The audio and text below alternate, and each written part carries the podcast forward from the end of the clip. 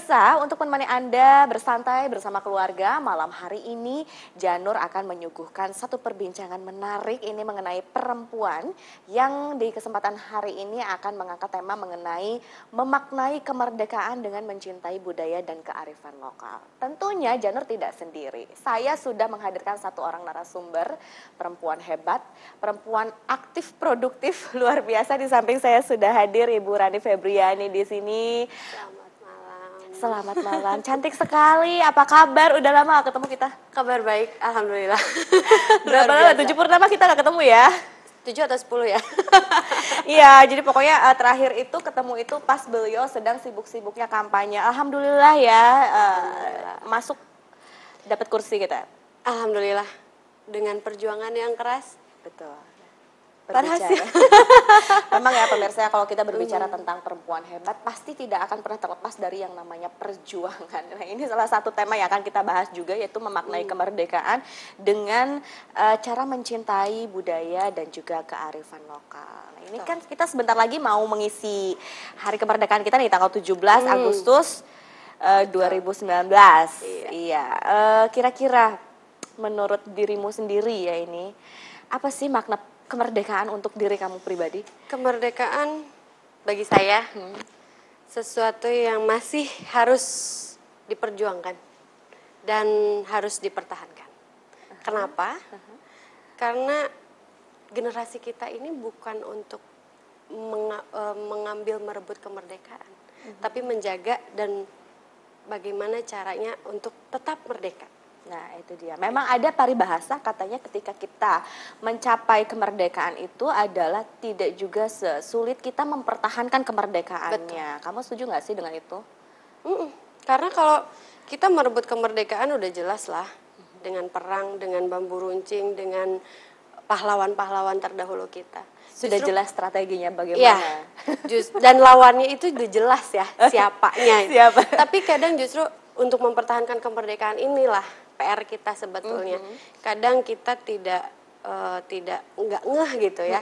Sebagai generasi muda eh, kita berperang justru bahkan dengan diri sendiri. Betul. Nah, itu karena yang mungkin lawan-lawan kalau dulu kalau dulu mungkin betul udah jelas lawan kita siapa, lawan kita di mana, strateginya seperti apa. Sekarang lawan-lawan yang hadir di era seperti ini justru tidak terlihat. Betul. Dan diri sendiri justru lawan. Iya. itu.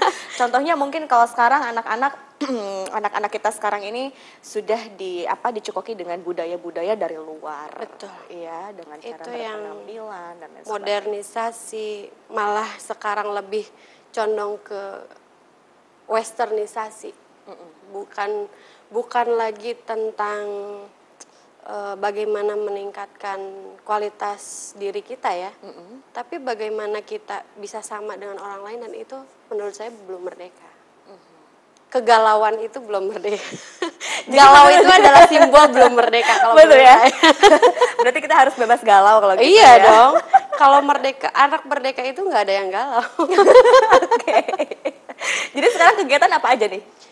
Masih kalau dibilang pengangguran, pengangguran, pengacara, Pengangguran banyak acara Iya ya. betul. Oke. Hmm, karena ya masih dalam waktu rentang waktu yang menunggu, masih belum pelantikan. Pelantikan Eh, kapan tuh?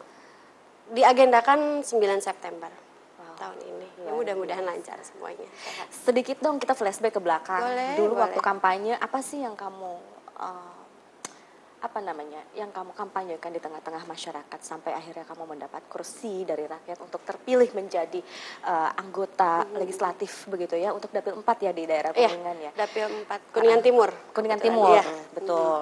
Pengen tahu dong apa sih selama kampanye itu kamu ngapain aja sih di lapangan gitu? Em, jalan-jalan. Jadi gini loh, ketika kampanye itu saya banyaknya ya jalan-jalan, kuliner. Ke dari satu hari itu bisa sampai ke empat atau lima titik desa, ketemu kelompok-kelompok orang. Agendanya apa? Ngaliwat, makan bareng itu aja sebetulnya. Cuman yang saya bawa itu misi budaya, karena banyak titipan dari masyarakat Kuningan Timur juga bahwa mereka itu kan daerahnya masih daerah pedesaan, pegunungan. dan termasuk ke daerah perbatasan. Jadi mungkin mereka lebih haus tentang bagaimana mempertahankan budaya asli mereka sendiri. Dan kebetulan saya basicnya budaya, jadi ya kita Jadi Bareng-bareng. pas banget, ngeklop alhamdulillah banget gitu ya. ngeklopnya. Karena memang mungkin eh, sesuatu yang baru juga ketika seorang caleg terjun ke lapangan bawa misi budaya. Kebanyakan itu kan pembangunan ekonomi, pembangunan Infrastruktur, infrastruktur, dan betul. saya rasa kenapa kita nggak membangun sumber daya manusianya? Oke. Kenapa kita nggak membangun pemberdayaannya? Betul. Karena ketika seseorang secara pribadi, secara eh, apa namanya pemikiran ya pemahaman sudah mapan, infrastruktur bisa lebih optimal lagi sebetulnya. Ketika sumber daya manusianya Sudah sudah, siap. basicnya sudah siap, Betul. begitu. Jadi itu mungkin salah satu basicnya ya. Iya. Dan pernah nggak sih ketemu kelompok-kelompok perempuan di dapil yang mungkin dari pertemuan kamu itu kamu mendapatkan sesuatu yang oh iya ya ternyata sesuatu yang belum kamu dapatkan seumur hidup kamu. Ya banyak. Kalau di kalau dibilang satu-satu kayaknya nggak muat ya. Tapi memang kebanyakan saya bertemunya dengan para perempuan sama anak muda generasi milenial kalau sekarang kita bilang ya. Ya banyak banyak sekali. Antusias mereka terhadap budaya Luar mereka biasa. sendiri. Luar biasa karena ternyata begini. Ada beberapa yang eh, apa ya kurang ngeh tentang apa yang yang mereka kerjakan sebetulnya itu bagian dari kebudayaan. Oh begitu. Karena sebetulnya kan setiap manusia itu tidak pernah lepas dari budaya ya. Iya. iya. Karena setiap produk manusia itu adalah hasil kebudayaan. Mm-mm. Contohnya gini, ketika ke Tarikolot Mm-mm. daerah Cib- Cibimbing atau Ciberem itu Tarikolot itu. Mereka itu di sana kebanyakan adalah pengrajin tape ketan tahu dong. Tahu dong. Tape ketan itu Kuningan. ya, apa namanya oleh-oleh khas kuningan itu Ah. peyem ya kan? Iya. ya kan? Nah, mereka itu hanya memproduksi dengan asumsi bahwa ini menghasilkan uang. Oke. Betul nggak? Karena penjualannya yang luar biasa sekarang sampai terkenal di mana-mana. Tapi mereka lupa awal awal mula tape ketan itu dibuat dari mana sih sejarahnya? Ha-ha. Kenapa sih harus ketan? Kenapa sih harus pakai daun jambu ya Nah. kan nggak pakai dengan eh, Daun pisang lain? misalnya Ah, ah, atau ah. daun apa gitu ya. Ini enggak dan ternyata setelah saya menelusuri sejarahnya ada proses rohani ketika pengragian. Oke, Bu- bisa di, dijelaskan? budaya. Iya, jadi eh, di situ ada makna dari proses beras ketan menjadi tape. Itu ada makna pemaknaan dari mana kita berasal, Oke. bagaimana kita berproses, dan ke mana kita nantinya pulang. Oke, itu filosofi kehidupan banget Iya, sebetulnya. sebetulnya dan itu tertera dalam naskahnya. Oke baik, nanti kita akan coba bahas itu lebih dalam lagi bersama Bu Rani di sini. Tentunya pemirsa Anda jangan ke mana-mana dulu, tetap bersama kami di Perempuan Pilihan Kata kami akan segera kembali setelah yang satu ini.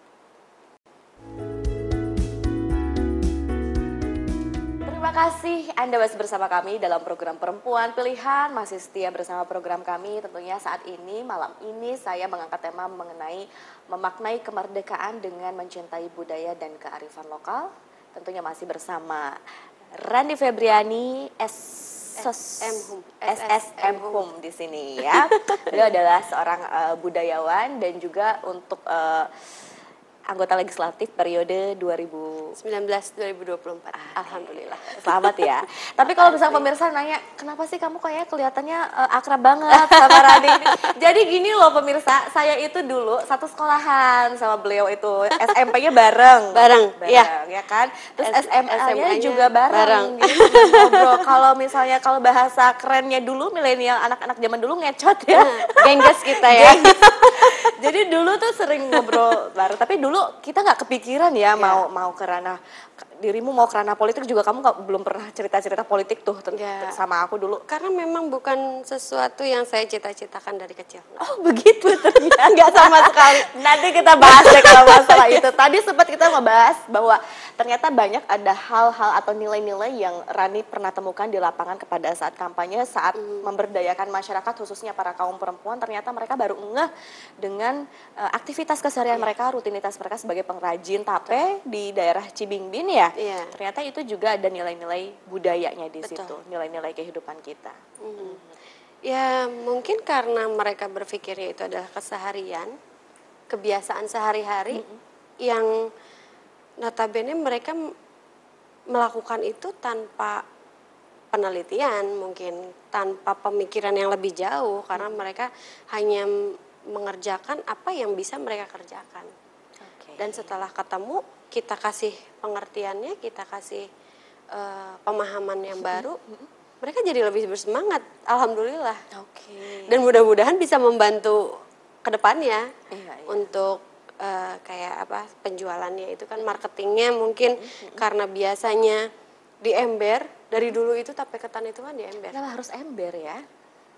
Mungkin karena kalau filosofinya sih karena untuk kebersamaan. Mm-mm.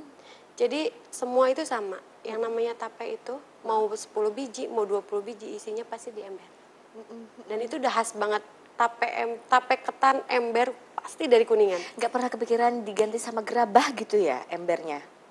Em, enggak juga sih bocor, Bo, kalau dari gerabah. Tapi sekarang udah mulai ini, sudah mulai inovasi lagi. Oke. Karena ya itulah perempuan, kita sebagai perempuan harus bisa berinovasi, harus bisa kreatif. Oke. Justru inilah fungsinya ngigelan zaman. Ngigelan jalan Nah, dalam nah. Eh, kita ini sudah modern, tapi bukan artinya kita yang distir oleh kemodernan itu. Tapi bagaimana caranya kita memanfaatkan modern itu menjadi sesuatu yang benar-benar punya nilai lebih Bisa. dan tidak eh, apa namanya tidak bersinggungan dengan nilai-nilai dan norma-norma adat ketimuran budaya kita. kita gitu ya. Iya. Tapi kalau Rani sendiri nih sebagai sisi budayawannya melihat eh, masyarakat saat ini yang memang hidup mau tidak mau mereka dicekoki dengan yang namanya eh, budaya-budaya dari asing ya. Entah itu mungkin dari eh, apa namanya makanan, cara berpakaian, cara bergaul bahkan mungkin begitu ya. Eh, apa yang kamu lihat gitu saat ini? Saat ini Aha, untuk sisi budayanya. budaya anak muda sekarang. Ah, betul. Alhamdulillah sekali. luar biasa. Kalau saya ditanya tentang komentarnya tentang itu luar biasa sekali. Tapi kamu salah satu ada di antara anak muda itu nggak sih? Saya masih muda, iya dong, golongan anak muda dong. Oke. Tapi yang mananya ini yang Ah, ah. saya agak ambigu karena Ya. begini, jika kita katakanlah anak muda sekarang itu katanya nggak ngerti budaya, ya nggak sih? Banyak yang bilang, oh budaya sekarang udah mulai terkikis nih, anak muda udah nggak tahu lagi budayanya. Kita nggak bisa bilang begitu juga karena banyak juga loh anak-anak yang sekarang belajar nari, Iya, belajar tentang budaya. Kita nggak bisa tutup mata dengan itu dong. Tapi di sisi lain banyak juga yang tawuran, terus yang Narkoba, narkoba, apalagi sekarang di kuningan lagi, uh Lagi. lagi booming banget kayak anak sekolah jadi pengedar. Belum lagi kemarin baru minggu-minggu lalu lah kasus anak sekolah hamil di luar nikah, melahirkan sendiri sampai meninggal bayinya Ya Allah. karena takut ketahuan nangisnya sampai dibekap pakai bantal entahlah itu ceritanya. Ya miris juga gitu kalau ngomongin tentang itu gitu ya. Iya, iya. Tapi ya kita juga tidak bisa menyalahkan si anak saja Betul. mungkin juga kita sebagai orang tuanya cara mendidiknya yang salah, mungkin juga lingkungannya yang memang tidak mendukung. Cuman kalau boleh saya berpendapat, mungkin ini efek negatif dari westernisasi. Oke. Jadi kalau begitu sebetulnya untuk menerapkan jiwa budaya budaya budayawan ya apa apa ya namanya jiwa budaya dan mencintai kearifan lokal ini menurut dirimu ini pasnya itu bagaimana? Apakah kita memang dibentuk dari keluarga dulu seharusnya atau bagaimana? Jadi sebetulnya begini ya, kalau pelestarian atau pemajuan, kalau sekarang undang-undang yang baru kan kalimat itu pemajuan nilai-nilai budaya dan kearifan lokal. Itu sebetulnya sudah bagian dari tugas negara juga karena budaya itu adalah penguat bangsa Betul. sebetulnya. Cuman ya mau tidak mau peran keluarga juga harus sama kuatnya. Jadi sebetulnya kita awali dulu dari eh, keluarga yang paling erat lah ya dari orang tua dulu. Mhm. Kadang saya juga diminta jadi narasumber kasih nilai-nilai budaya, kearifan lokal yang pesertanya adalah guru-guru sekolah dasar atau kadang juga guru-guru PAUD TK gitu. Ya alhamdulillah ketika itu berjalan dengan semestinya ya di keluarga sendiri dia bisa pemahaman budayanya, nilai-nilai budaya, kearifan lokalnya bisa lebih kuat. Mm-mm. Dan itu sebetulnya benteng, benteng awal. Oke. Selain agama tentunya, Ya, kita betul. harus imbangi agama dan budaya dulu. Nah, itu ada dua yang yang beririsan begitu ya. Nah, seperti apa ya? Kayak himpunan. mata Himpunan kayak mata uang gitu ya, Ah. bolak-balik. Jadi nggak bisa dipisahin. nggak bisa dipisahkan betul kalau misalnya di di rumah nih pemirsa lagi berpikir lagi menyaksikan kita lalu bagaimana caranya nih ya bun katanya untuk menerapkan budaya itu sendiri di, di tengah-tengah keluarga contoh kecilnya contoh realnya seperti apa misalnya Sebetulnya budaya itu kan bukan hanya tentang kesenian ya. Ah. Kita bicaranya budaya secara, secara nilai. oke Ketika kita berbicara budaya, nilai dan norma itu kan sudah sesuai dengan agama sebetulnya. Itu aja kuncinya sih gampang, gak usah yang pusing. Tapi saya di rumah misalnya bahasa Indonesia bukan bahasa ibu karena anaknya nggak paham misalnya. nggak apa nggak apa-apa nggak masalah. Walaupun dengan bahasa Indonesia, tapi kan ibunya mungkin tahu lah bahasa ibunya yang sebetulnya seperti apa. Misalnya kalau di Kuningan kan bahasa Sunda, Sunda. kalau di Cirebon kan Bahasa ada bahasa Jawa. Cirebonan. Ah, ah. Jawa, Ja- Jawa Sunda mungkin ya Iya, kalau kita bilangnya Cerbonan ya. Karena kalau dari sisi filologi bahasanya bahasa Cerbonan. Boleh dipakai. Walaupun jadi kadang suka gini nih orang. Aduh takut salah karena nggak biasa. ya misalnya. benar-benar Padahal dari salah itu kita bisa belajar. oke Betul nggak? Itu yang paling utama dari bahasa dulu. Lalu kemudian meningkat lagi dari perilaku. Bagaimana kita menghormati ke orang tua, ke kakaknya, ke adiknya. Dari bahasa juga kan ada undak usuk bahasanya tuh, ada Iya. tingkatan bahasanya. Cerbonan juga kan sama. Sama. Nah itu kan bisa nantinya bisa berkembang lagi. Ketika dia keluar rumah, otomatis budaya di rumah ini yang akan yang terbawa. akan dibawa ke Betul. Luar begitu Betul. apabila mungkin perhatian dari orang tuanya kurang maksimal kepada anaknya mungkin bisa saja terjadi budaya di luar yang lebih cepat menyerap ke anaknya Iya. budaya di rumah justru yang ditinggalkan Betul. gitu Apalagi Jadi budaya ternyata- instannya. betul sekali jadi ternyata semudah itu ya kita untuk menerapkan nilai-nilai budaya dalam keseharian kita bisa dengan dimulai dari keharmonisan eh, di apa di keluarga Betul. gitu ya mengajarkan anak untuk eh, bersopan santun kepada orang yang lebih tua kepada orang adik-adiknya Nah, semudah itu ternyata ya Semudah itu sebetulnya. sebetulnya gitu ya. Baik, nanti kita akan coba bincang-bincang lagi. Pemirsa Anda juga jangan ke mana-mana, masih banyak sekali segmen kita di malam hari ini dalam Perempuan Pilihan setelah yang satu ini.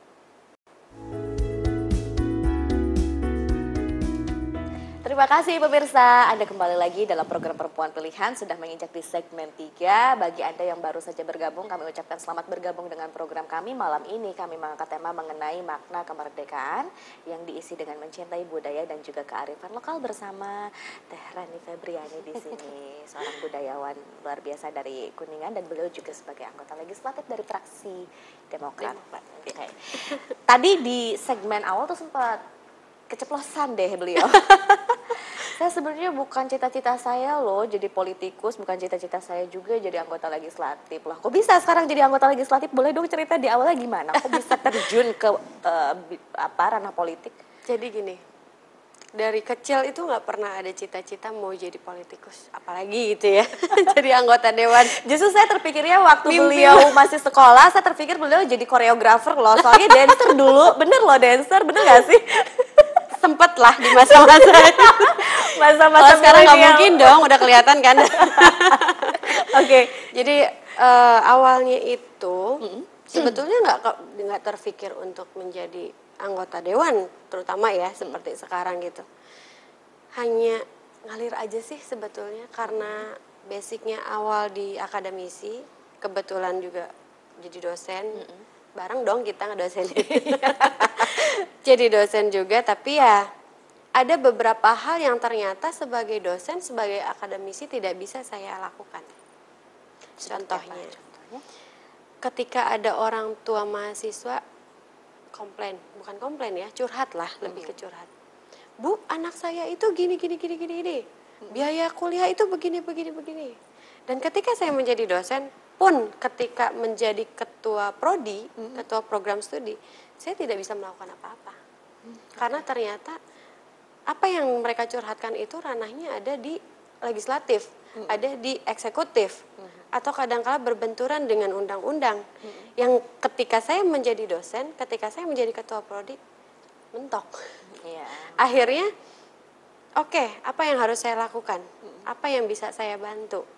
Ketika mereka curhatnya tentang biaya, saya kasih solusi. Oke, ini beasiswa. Ada loh, ini jalur beasiswa ini, ini, ini. Dan ketika mereka bentok dalam hal lain, dalam hal kepemerintahan terutama, Kita bisa apa? Kita Iya, bisa apa? Hanya betul. bisa menjalankan. pada akhirnya saya curhat ke orang tua nih. Kebetulan orang tua saya itu di eksekutif. Iya. Saya curhat, gimana ini ada permasalahan begini harus gimana solusinya ya? Ah. Oh ya nggak bisa, kamu harus menjadi pemangku kebijakan dulu. Kalau mau merubah itu. Oke. Sampai ke arah sana ya, Sampai sampai, ke arah sana, untuk iya. jadi pemangku jabatan gitu. Iya. Padahal dan ketika curhat itu, oh ya ya sudah, berarti saya sudah tidak bisa apa-apa. Berjalan terus akhirnya, kok kayaknya mandek sih stagnan di sini gitu ya. Saya nggak bisa melangkah, nggak bisa ngasih solusi dan akhirnya merasa terbebani. Ya sudahlah, saya lepaskan semuanya. Oh jadi dirimu eh, profesi akademisi itu dilepaskan, Dilepaskan. full dilepaskan, Full dilepaskan. Tidak sayang kamu melepaskan profesi sebagai seorang akademisi. sebagai manusia saya merasa sayang siapa sih manusia yang tapi balik lagi ke hati ya ya sudahlah Oke, jadi kamu ingin fokus menjalani sesuatu, Fokus. satu hal itu aja Satu kamu hal. fokus. Pada akhirnya setelah kamu melepaskan ke profesi yang kamu sebagai akademisi, Mhm. terjunlah ke dunia. terjunlah ke dunia politik Oke, di situ- sebetulnya bukan politiknya yang menjadi saya tertarik tapi bagaimana saya mencari solusi dari masalah yang pernah saya dengar itu masalahnya apa sih sebetulnya? Jadi ada lah menggelitik jadi ya. sebetulnya banyak kalau masalah Uh-huh, yang uh-huh. ber eh, apa namanya berkaitan dengan akademisi gitu ya yang hanya bisa oleh pemangku-pemangku jabatan gitu. Sebetulnya banyak. Cuman mungkin saya salah satu yang mendengar keluhan bahwa katanya ah kok pendidikan di kuningan begini? Kok ininya begini? Gitu. Ya seba- saya juga sebagai orang tua tahun ini ada masa begini apa kabar anak gue nanti pas kuliah? Dong Tahu nanti 20 tahun yang akan datang Ah, lagi itu. sudah bagaimana, nanti? kalau sekarang solusinya nggak ketemu gitu loh. Oke. cuman pada akhirnya walaupun sekarang setelah duduk eh walaupun belum dilantik ya belum duduk sih tapi sudah ada saya belum bisa ngasih solusi sebetulnya. Karena tapi minimal saya bisa mengaspirasikan itu Oke. ke kantor yang Oke, Gitu. jadi sebagai penghubung lidah masyarakat Betul. lah untuk instansi terkait. utamanya itu sih sebetulnya ingin menyam jadi gini asumsinya adalah masyarakat bahwa masyarakat itu tidak didengar asumsi masyarakat versi masyarakatnya tapi versi pemerintahan ya kadang kok nggak ada yang ngeluh nggak ada yang mas nggak ada masukan atau apa gitu Nah, jadi mungkin ada miskomunikasi sebetulnya selama ini. makanya oke kalau gitu gue jadi penghubung lo Oke, be a good communicator kalau kayak gitu ya. Yes. sebetulnya itu sih yang jadi gregetnya itu doang Iya, tadi sempat kita berbicara di behind the scene, eh, eh, katanya berawal juga dari sebuah eh, rasa kepenasaran seorang Rani Febriani terhadap sesuatu hal di, di salah satu daerah, eh di daerah Lurag, Luragung, Luragung, ya. iya. Aha, jadi awalnya terjun ke dunia politik itu dari sana. Iya betul. Saya melangkahkan kaki sebagai katakanlah orang politik ya. Berawal dari Luragung Landeh ini. Sebuah desa di Kecamatan Luragung. yang saat itu mereka sedang membutuhkan apa ya namanya? Kalau dibilang sejarawan saya nggak berani. Masih jauh kalau sejarawan. Jadi ini cukup cukup menarik juga loh ceritanya sampai saya wah amazing banget kamu Hmm, Ran. Dan ternyata alhamdulillah. Allah itu selalu memberikan anugerah kepada hambanya itu dengan cara yang misterius memang Apa pun, kita nggak pernah terpikirkan bahkan Betul. ketika kamu memutuskan untuk membantu tesis seseorang dengan kamu memperbaiki tulisan-tulisan yang acak-acakan itu di situ adalah titik kamu melangkah kepada titik dunia. awal. Oh, titik, titik awal, awal, ya, betul. sebetulnya itu. Jadi eh, saya ini di dapil 4 Heeh. itu nggak ada kenalan, nggak ada saudara, Itu yakin ada kamu? siapa pun. Kalau aku melihat profiling dirimu, Hmm. mungkin pada saat itu ya biasa lah ya pemirsa kalau misalkan calon anggota legislatif selalu profiling kan Iya. menuju masa kampanye di medsos, eh, di- berbagai media gitu Iya. kan. Saya saya berpikirnya ini anak pasti linknya banyak banget. Eh, Kandidat-kandidat yang ada di beberapa daerah juga pasti kuat gitu. Iya. Ternyata Asumsi masyarakat mungkin seperti itu, tapi sebetulnya ketika saya terjun di dapil 4 tidak ada seorang pun yang saya kenal. kamu ada ketakutan nggak pada saat itu? Ketakutan pasti, bukan ket- ketakutan ya, lebih ke khawatir. Khawatir. Khawatir karena siapa yang kenal So yang jadi modal kamu untuk melangkah saat itu apa dengan kondisi kamu yang memang kamu tidak pernah, ah, maksudnya tidak punya modal Mm-hmm, eh, yang begitu kuat ya gitu di lapangan. Ya itulah tadi di tadi kan Janur bilang kuasa Allah. Karena walau bagaimanapun kita berusaha sekeras apa pun kalau Allah belum meridhoi kan nggak mungkin. Ya dong. Dan itulah tahap awalnya saya terjun ke Luragung Lande, ternyata ngebenerin tesis orang itu dan Motivasinya- akhirnya motivasinya apa sih waktu itu kebenaran tesis orang? geli Emang- aja gitu. Emang maksudnya enggak, maksudnya dirimu memang punya eh, apa antusias untuk eh, bikin bikinin bikinin tesis orang Gak pernah sekalipun jadi terpikir jadi joki tesis itu enggak. Oke. Cuman kebetulan saat itu saya baca. Tesisnya udah jadi Dan sebetulnya. kamu, kamu sebetulnya kenal dengan orang yang punya tesis Sebelumnya tersebut? belum kenal. Sebelumnya nggak kenal. Saya dikasih bahan untuk hari- saat itu ada eh, acara ulang tahun Luragung Lande. Heeh. Saat itu saya dikasih bakal materinya tesis orang. Sudah sudah selesai tesisnya. Ketika saya baca geli. Gimana ya? Karena saya basicnya filologi. Ketika baca tesis orang mengenai filologi dan tahapan filologisnya itu tidak sesuai, ya saya kan orangnya masih muda ya. Kalau masih muda kan idealis gitu. Harusnya dari A sampai Z itu runut gitu. Sebetulnya betulin itu aja sih. Tapi akhirnya jadi ketahuan ceritanya, jalan ceritanya. Ya itu yang digunakan oleh masyarakat Luragung Lande untuk mengukuhkan hari ulang tahun desanya. Oke pada saat itu berarti masyarakat Luragung Landa sendiri trust trust sama kamu itu bukan karena calon anggota legislatifnya. I, bukan. Jadi karena karya Karena dirimu peneliti itu. filologinya Oke. itu. Dan setelah itu ya alhamdulillah karena ya berawal dari geli itu. alhamdulillah tahun ini juga jadi di mandat lagi, bantuin lagi. Oke, siap. Dan sebetulnya kalau dibilang murahan saya murahan. kalau untuk urusan naskah saya murahan. ya. Tapi itulah ya pemirsa dengan kita memang me- diawali dengan niat yang baik, dengan niat ingin memperbaiki mungkin kekurangan atau ketidaksempurnaan karya-karya orang bukan berarti kita so bagaimana tapi Bukan. justru kita menyempurnakan apa yang menjadi Iya. karya orang lain ternyata kita memiliki karya lebih dari yang orang lain buat. Betul. Sebetulnya bukan niatnya mengkoreksi ya, bukan untuk mengkoreksi awalnya, hanya untuk apa ya kenyamanan pribadi ketika baca naskah itu nyamannya gimana sih gitu. Iya. Sebetulnya gitu. Tapi Yes. ketika hasil yang saya kerjakan diminta orang, ya masa kita nggak ngasih gitu loh. Iya, aha. Awalnya dari situ aja. Oke, aha. Jadi ketika di share, alhamdulillah orang juga nyaman bacanya gitu. Oke. Jadi ya gitu deh. Luar biasa ini pengalamannya ya. Jadi itu bukan sesuatu yang murah kok, itu justru mahal banget. Itu pengalaman hidup yang nggak bisa kita. Itu ibarat kunci, itu kunci kamu untuk menuju gerbang kesuksesan loh. Bisa dibilang ternyata.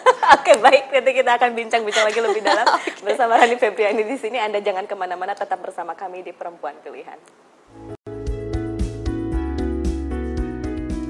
Pilihan. Luar biasa sekali perbincangan kita malam hari ini sungguh menarik mengangkat mengenai makna kemerdekaan dengan mencintai budaya dan juga kearifan lokal bersama Bu Ani Febriani di sini. Pengalaman yang sangat luar biasa ya. Memang jalan hidup seseorang itu unik gitu. Makanya keunikan di sini yang tentunya semoga akan menginspirasi pemirsa di rumah, para Amin. perempuan-perempuan lain yang ada di rumah yang juga ingin ikut memberdayakan dirinya sendiri. Ketika sudah bisa memberdayakan dirinya sendiri, barulah dia bisa memberdayakan orang-orang yang ada di sekitarnya. Begitu. Oke, kita bicara tentang em, lebih ke personal mungkin ya.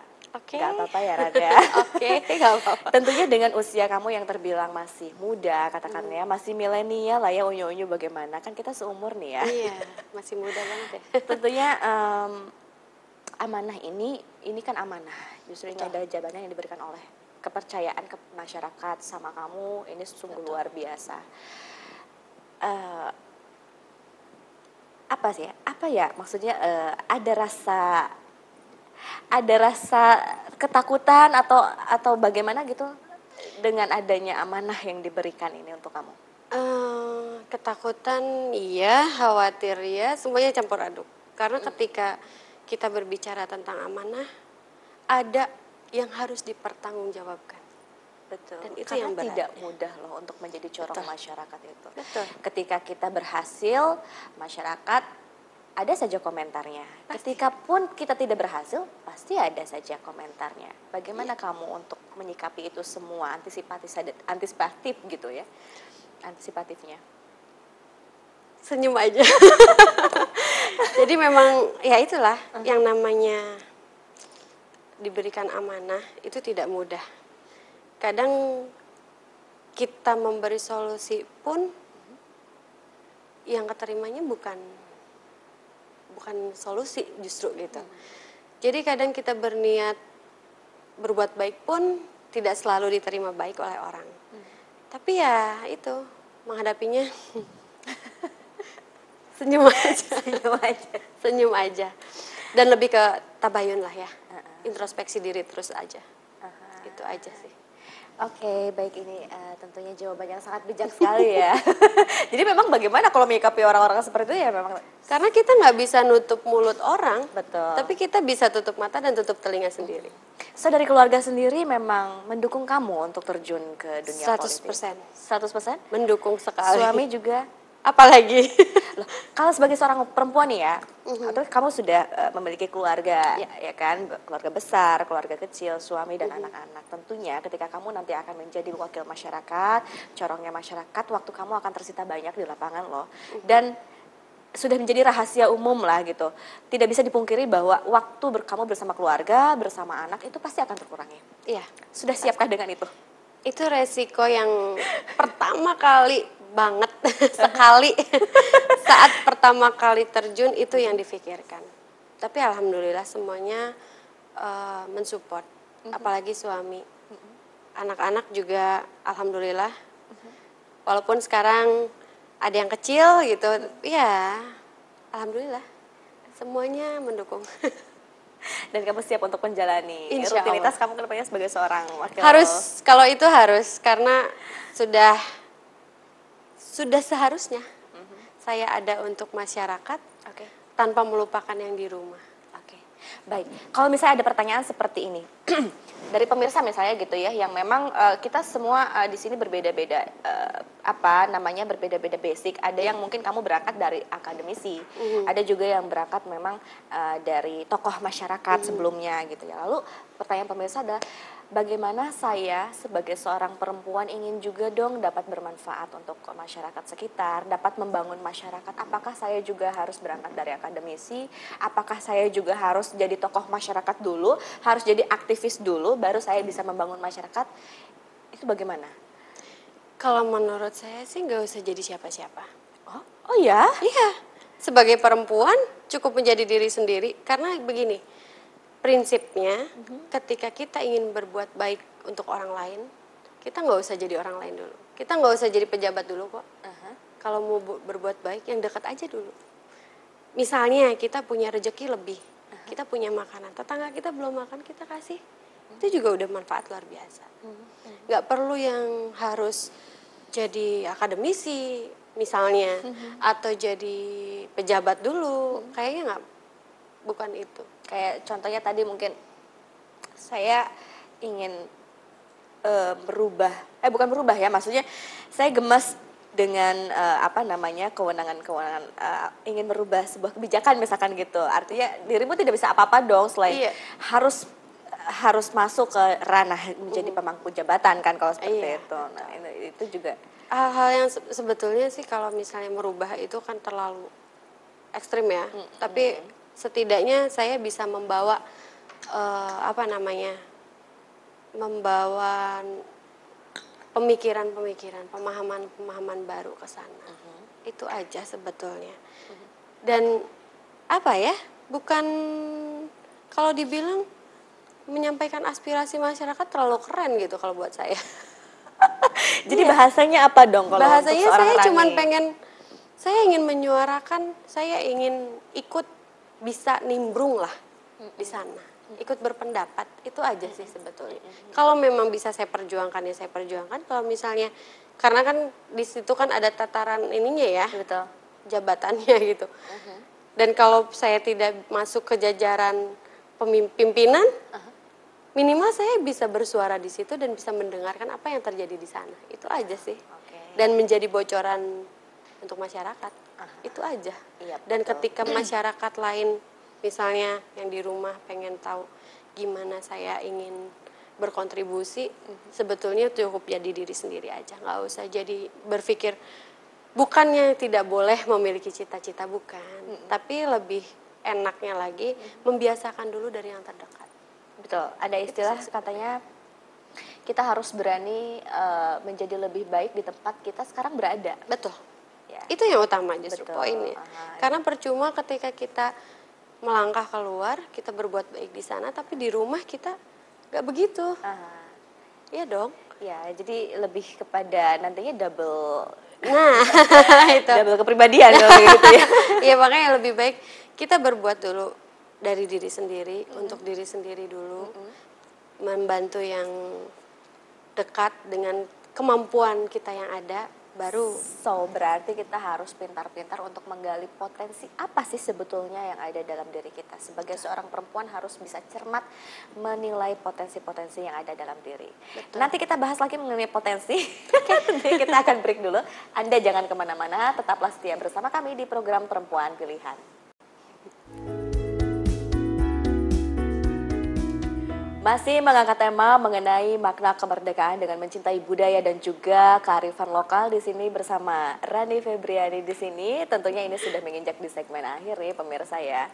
Eh, tentunya tadi kita menyambung dari pembicaraan sebelumnya bahwa untuk membesarkan seseorang, untuk bermanfaat untuk orang halayak itu tidak harus menjadi siapa-siapa cukup dengan menjadi diri kita sendiri bagaimana diri kita sendiri dapat bermanfaat. Untuk orang itu eh, apa ya quote yang sangat bijaksana loh.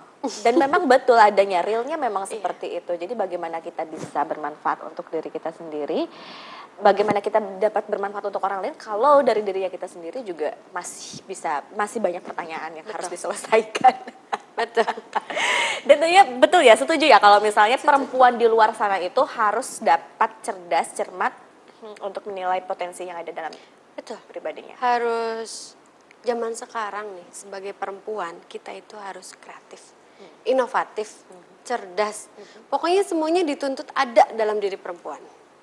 Pertama sebagai ibu yang notabene-nya madrasah pertama yang harus lebih cerdas dong. Iya. bagaimana kita eh, apa namanya em, menghadapi pertanyaan-pertanyaan dari anak yang sekarang udah mulai aneh iya betul Iya kan? karena memang ya itu pengaruh-pengaruh Iya, dari luar karena itu. informasi sekarang cepat, anak kecil aja sekarang udah bisa nonton apa sih YouTube apa gitu. Iya. Kalau kitanya gaptek, Ah, itu bahaya. Nah, Nah, bagaimana kita mengawasi anak dalam penggunaan gadget betul. ya? Makanya ya itulah saya berharap sih kita semua bisa sama-sama belajar, bisa sama-sama memperbaiki diri dan apa ya, mengupgrade diri kita dulu aja deh. Hmm, upgrade dulu diri sendiri, gali potensi diri apa. Kalau misalkan kita sudah menemukan kira-kira potensi saya ada di bidang apa ya, di situlah terus di Betul. diasah ketika eh, supaya nanti mungkin potensi diri kita dapat bermanfaat untuk orang lain. Betul. Gitu. Ada ada pesan khusus nggak sih untuk eh, perempuan di luar sana, pemirsa-pemirsa perempuan pilihan yang ada di rumah saat ini yang sedang menyaksikan pesan khusus untuk mereka? apa ya? Eh, saya yakin perempuan-perempuan di luar sana juga luar biasa. Yang penting kuncinya adalah kreatif inovatif cerdas kuat tangguh semuanya harus eh, di-upgrade Dalam dulu. Jadi Pokoknya bingung deh kalau ibarat kemasan mungkin perempuan itu harus dikemas dengan sedemikian rupa dengan berbagai potensi yang ada. Jadi ketika misalnya kita keseharian bikin kue, loh siapa tahu ada dalam eh, apa dalam diri kita ada potensi untuk menjadi seorang pelukis. Kan bisa aja sebenarnya kan karena Nggak dia melukis kue, tidak punya punya potensi melukis. Pokoknya intinya upgrade diri, upgrade diri, upgrade diri. Kalian luar biasa. Sebagai perempuan aja kalian udah luar biasa. ya tentunya tentu terima kasih lah Ran dengan kedatangan kamu, kehadiran kamu di studio ini di perempuan pilihan, tentunya ini dapat menginspirasi perempuan-perempuan di luar sana, apalagi dengan usia-usia yang kita yang masih muda, yang terbilang muda, ini adalah waktunya kita untuk membuat sebuah karya untuk produktif. Betul. Iya, tidak pasif. Sayang loh kalau misalkan usia kita hanya digunakan untuk hal-hal yang tidak dapat bermanfaat untuk orang Betul. lain, ya kan? Nah, dan iya, tentunya jangan sia-siakan waktu. jangan buat kemudaanmu penuh dengan kegalauan. No.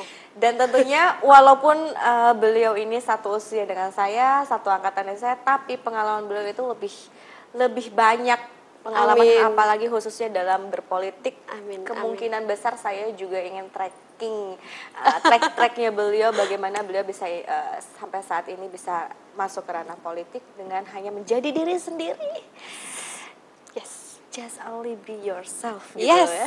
Karena perempuan bagaimanapun bentuknya, bagaimanapun profesinya sudah luar biasa. Iya, betul.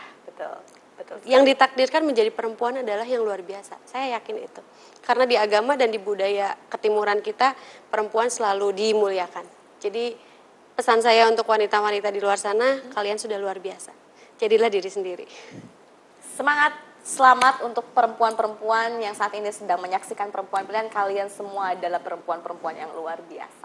Terima kasih Ran sudah hadir di studio kami di sini berbagi Sama-sama. cerita, berbagi pengalaman bersama perempuan. Semoga apa yang kamu sharingkan bersama kami di sini dapat bermanfaat untuk para wanita lainnya untuk lebih tangguh dan lebih hebat lagi. Amin, Sukses amin. terus untuk kamu. Semoga menjadi eh, corong masyarakat yang amanah dan juga Amin. bisa eh, apa namanya lebih maksimal lagi melayani masyarakat. Amin, amin, amin. Sukses, Terima kasih salam banyak. untuk keluarga. Iya. Dan itulah pemirsa kalau kita bicara tadi uh, sekelumit uh, perjalanan ya, perjalanan Rani ini menjadi seorang anggota legislatif sebagai seorang budayawan, dia hanya berangkat dari keinginan untuk belajar, terus belajar dan tidak pernah berhenti untuk belajar. Katanya ada ada kata-kata bijak juga kalau orang nggak pandai itu bisa di patahkan dengan atau bisa disiasati dengan terus belajar. Ada orang yang katanya tidak cakap bisa disiasati dengan menambah pengalaman. Tapi kalau orang yang tidak jujur itu adalah orang yang sangat celaka di muka bumi. Setuju Ren? Setuju sekali. Jadi jujur adalah kunci pertama untuk selamat dunia dan akhirat. Teruslah belajar, jangan sampai berhenti belajar. Terus melangkah, jangan sampai berhenti melangkah. Hanya hanya dengan melangkah kita akan tahu rasanya perjuangan Betul. dan makna perjuangan untuk diri kita pribadi mencapai cita-cita yang kita inginkan. Terima kasih sayang. Sehat-sehat untuk babynya. Kita ketemu Oh, lagi nanti di tema yang luar biasa. Dan pemirsa saksikan terus Perempuan Pilihan setiap hari Sabtu malam pukul 7 hingga pukul 8 malam hanya di Radar Cirebon Langka Padane bersama saya Janur Wulan. Assalamualaikum warahmatullahi wabarakatuh. Thank you ya, say.